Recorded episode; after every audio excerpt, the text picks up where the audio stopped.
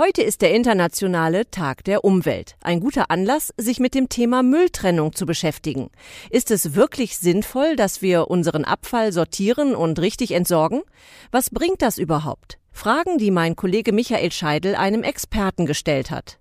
Graue Tonne, gelbe Tonne, Papier und Biomüll. Manchmal frage ich mich schon, ob der ganze Aufwand beim Mülltrennen gerechtfertigt ist. Unbedingt, sagt Axel Subkleff von der Initiative Mülltrennung wirkt. Die richtige Mülltrennung durch die VerbraucherInnen ist besonders wichtig, denn nur mit der richtigen Trennung können Verpackungen aus Kunststoff, Metall, Verbundstoffen, Glas, Papier, Pappe und Karton recycelt werden und die Rohstoffe dem Kreislauf erhalten bleiben. Und das schont Ressourcen und spart Energie. So fällt für die Produktion von Recyclingpapier nur ein Drittel der Energie an, die für die Herstellung von Frischfaserpapier benötigt wird.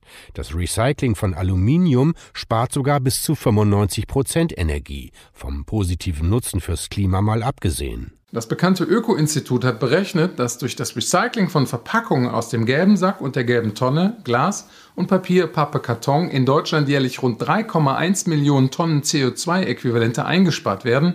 Das entspricht den jährlichen Emissionen einer Stadt in der Größe von Bonn.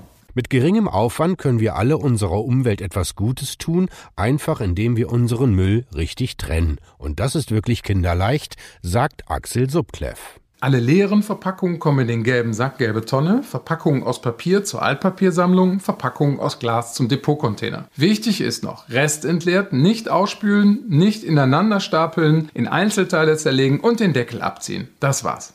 Infos zu Mülltrennung und Recycling, wie es funktioniert und was es bringt, die gibt's unter www.mülltrennung-wirkt.de.